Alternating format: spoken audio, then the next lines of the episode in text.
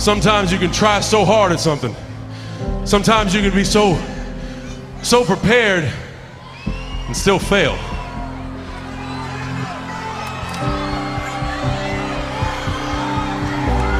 And with every time you fail, it's painful. It causes sadness.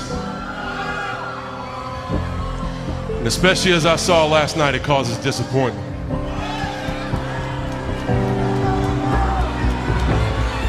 I've often said a man's character is not judged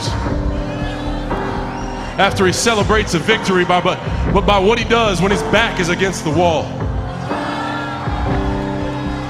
So, no matter how great the setback,